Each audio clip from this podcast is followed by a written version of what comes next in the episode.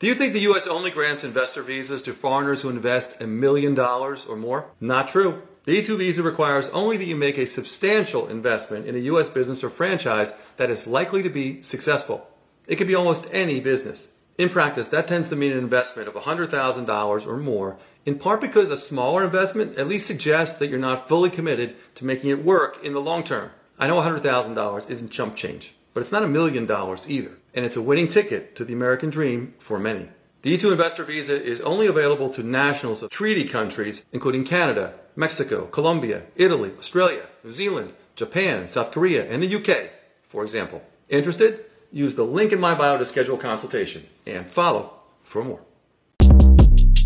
Shortcast Club